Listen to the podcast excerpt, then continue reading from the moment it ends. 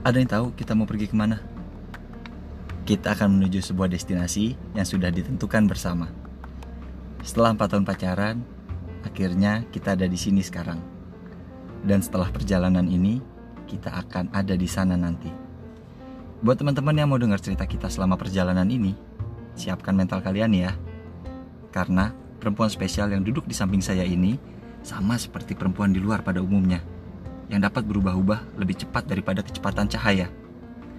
Dengerin cerita kita selama perjalanan ini hanya di podcast Too Much Salt bersama Dendi dan Mutia.